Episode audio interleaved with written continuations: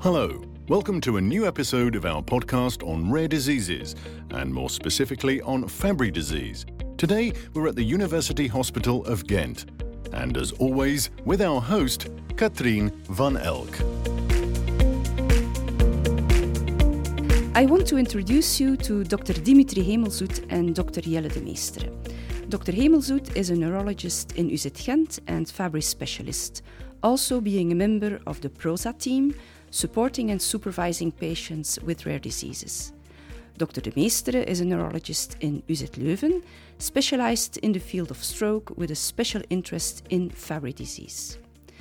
The format of this podcast is a discussion between the two doctors about the importance of early detection of Fabry disease.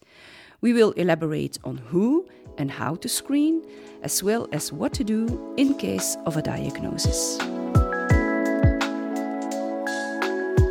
Hello, Dr. Hemelsoet and Dr. Demeestere. Hi, Katrien. Hello, Katrien.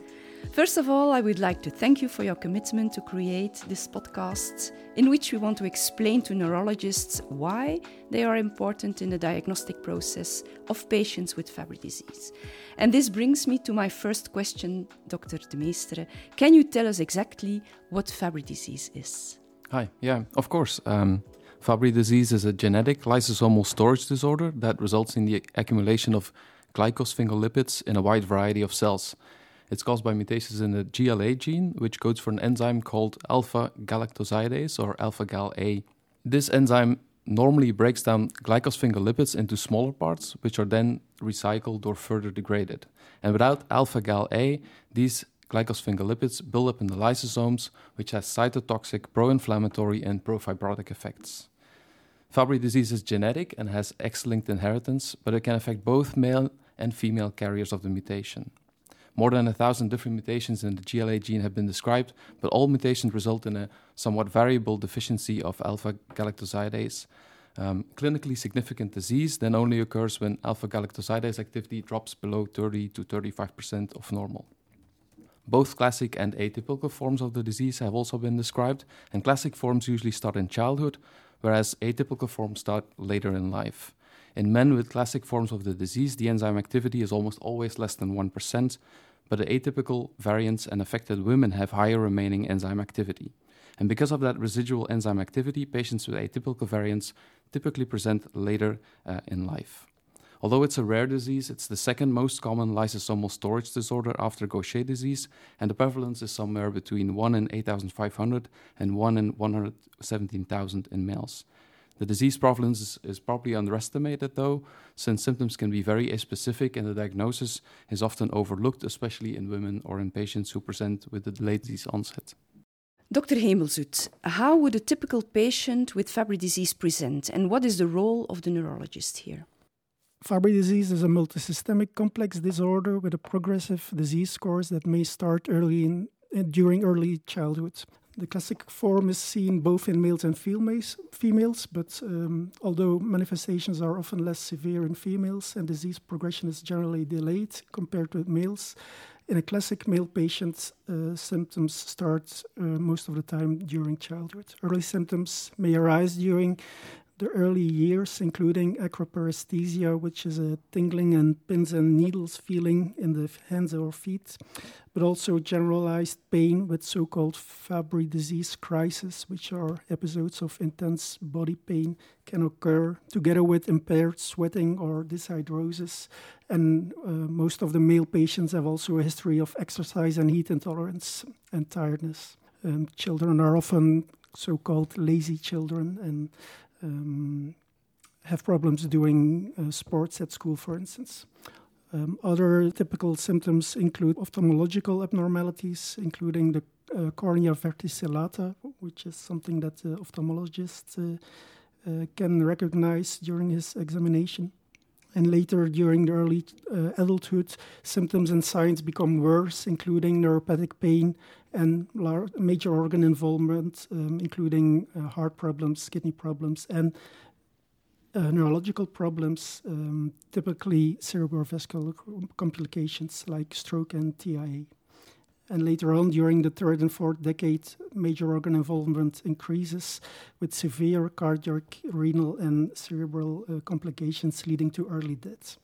So, Fabry disease may present as a typical classic Fabry disease uh, due to typical mutations, but there are also atypical variants that cause a late onset uh, disease form. And in both types, uh, neurological symptoms uh, may arise. So, the role of the neurologist is to recognize, uh, on the one side, um, symptoms uh, regarding neuropathic pain and on the other hand, problems that are uh, cerebrovascular complications with stroke and TIA. So, uh, Dimitri, you said painful neuropathy is often a presenting symptom of Fabry disease. Given that neuropathy is common and Fabry disease is rare, when would you consider screening for the disease in, in, th in those patients? So, neuropathy is a general term for conditions that involve damage to the peripheral nerves, and we can discriminate two types of neuropathy the so called large fiber neuropathy and the small fiber neuropathy. Large fiber neuropathy is a neuropathy that primarily affects the large nerve fibers, as the name suggests, and these fibers are responsible for transmitting sensations uh, related to vibration, proprioception, and touch uh, on the sensory level.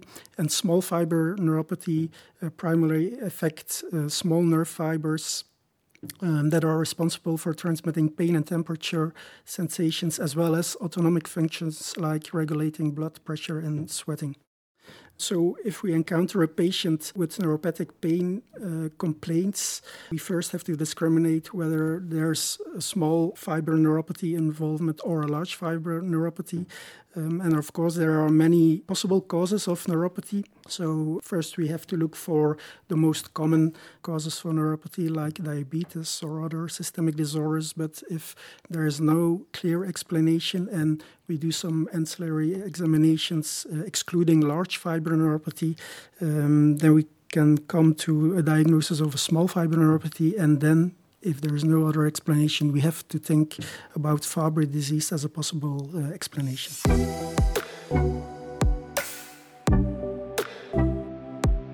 Dr. De Meestere, uh, stroke seems to be another common symptom of Fabry disease. Much like neuropathy, stroke is very common. Is there a way to narrow down which stroke patients should be screened for Fabry disease? Well, stroke is indeed very common, and interestingly, Fabry disease may cause stroke by a variety of mechanisms. Uh, first, the accumulation of glycosphingolipids happens in several cells and tissue types, but especially pronounced in the vascular endothelium, vascular smooth muscle cells, and pericytes.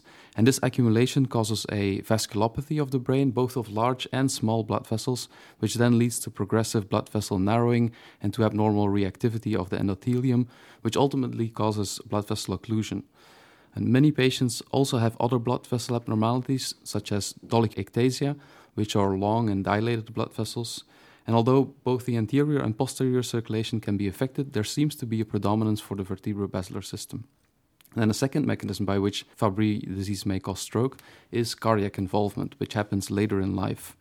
So patients with Fabry disease are predisposed to uh, cardiomyopathy, to valvular disease, and to ischemic heart disease, but also arrhythmias, which all could potentially lead to embolism to the brain. And a third reason by which Fabry disease is increasing stroke risk is by influencing stroke risk factors.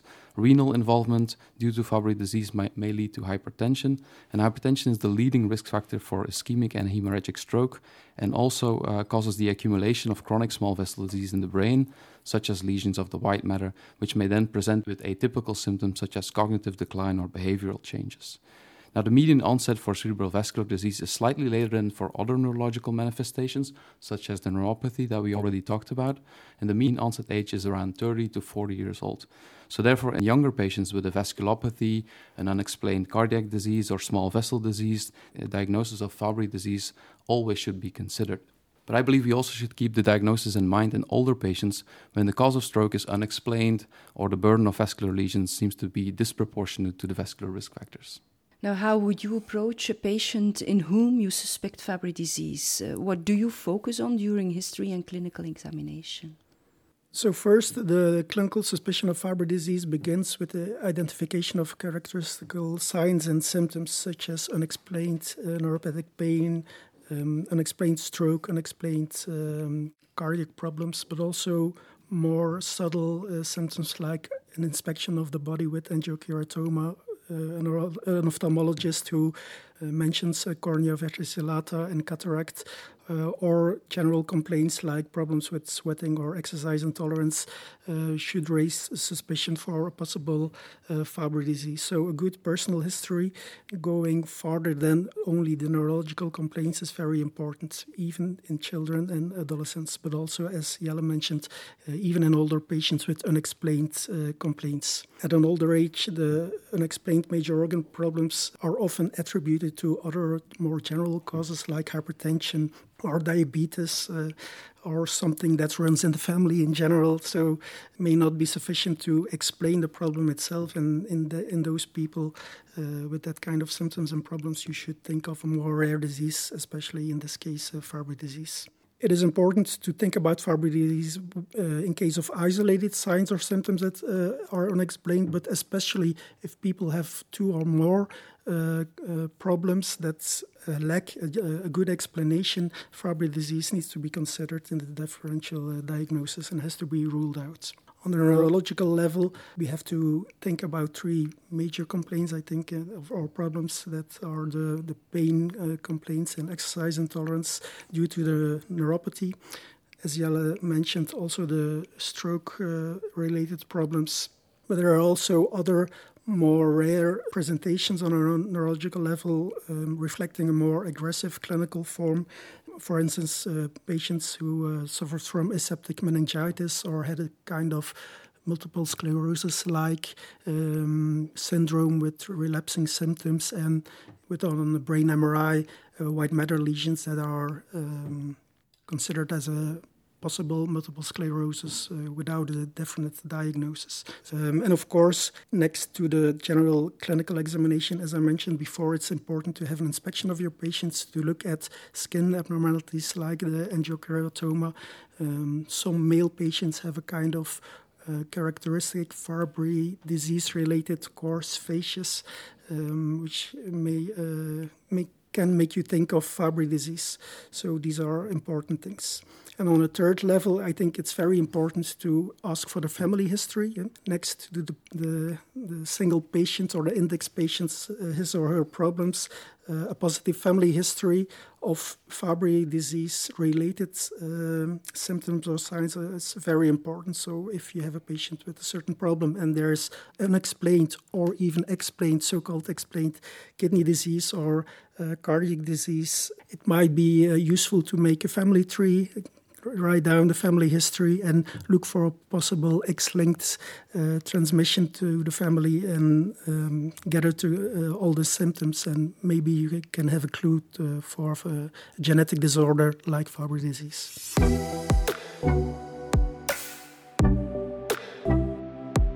So, Dimitri, is it known why uh, female patients can be affected? Because they have one healthy X chromosome. So, why do they still get symptoms of the disease?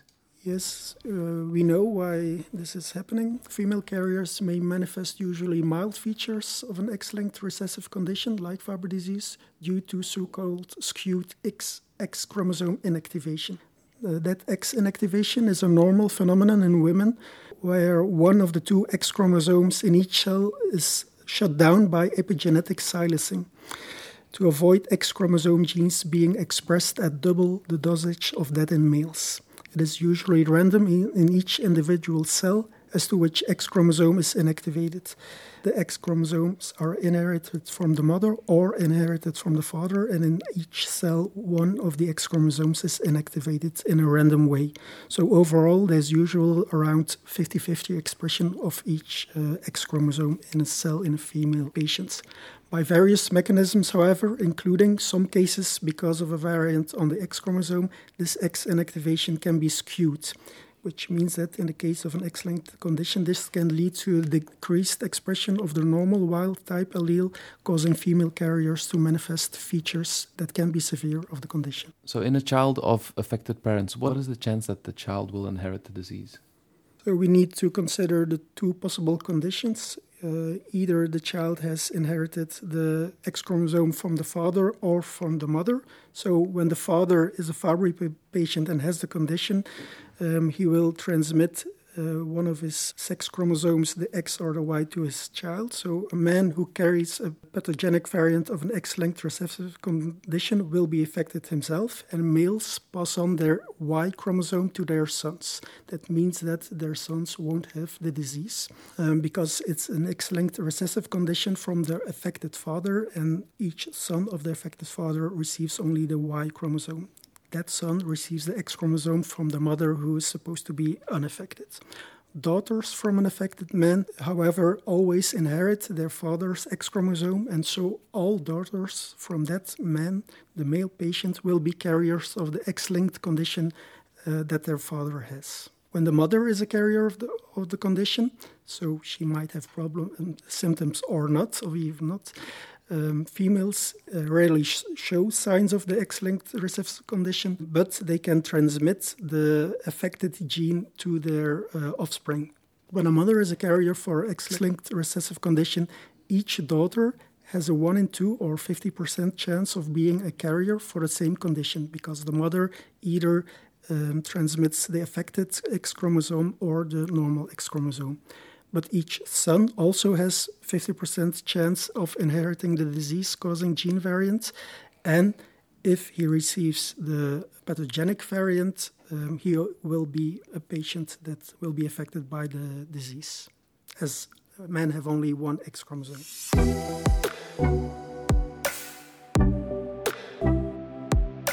And what about patients with uh, late onset symptoms? Uh, should we suspect them of possibly having Fabry disease? Well, older age certainly doesn't rule out Fabry disease. Uh, as mentioned in the beginning of this episode, um, classic Fabry disease in men who have very low or even absent alpha galactosidase enzyme activity usually presents early in life, by the age of 10 and almost always before the age of 20. However, there's a number of reasons why patients may present much later in life. So, first, we talked about atypical forms of the disease. Um, they present much later due to the presence of residual enzyme activity, and their first symptoms occur somewhere between 20 but even up to 70 uh, years old. Typical symptoms of Fabry disease, however, are often not, not present before their 60th. So, in many of these patients, only one organ uh, system is affected. So, commonly they would present, for instance, as a later onset cardiac disease. And second, as uh, Dimitri just discussed, in uh, female carriers or heterozygous women, the phenotype is very variable. Uh, so that means that although the age of onset in women is somewhat similar to that of men, symptom prevalence at any given age tends to be lower, which often leads to a diagnostic delay. cerebrovascular disease usually presents uh, about one decade later in women than in men, as Dimitri al- already told us. Um, a third reason why patients may only present late is that many patients have aspecific symptoms that aren't recognized by clinicians, and, and those can be present many years prior to the diagnosis. And those aspecific manifestations could, for instance, be heat or cold intolerance, or exercise intolerance, decreased sweating, dry mouth or dry eyes, chronic fatigue, and so on. And this is especially the case in women and atypical forms of the disease, which usually do not exhibit the full clinical spectrum. So, and lastly, it also depends on the symptom the patient presents with. For instance, symptoms consistent with small fiber poly- polyneuropathy tend to be present much earlier than cerebrovascular disease. So, a vascular neurologist, for instance, needs to be aware that the first time they may encounter a patient with a possible Fabry disease will likely not be during childhood. So basically, the diagnosis of a possible Fabry disease should always be on our mind, irrespective of the age of the patient. And diagnostic testing for neurologists should be considered in all patients with neuropathic pain, symptoms of small fiber polyneuropathy, or stroke of unknown etiology, especially if other manifestations of the disease or a family history are present. Okay, based on these insights, so we learned more about the pathophysiology of Fabry disease and the role of the neurologist.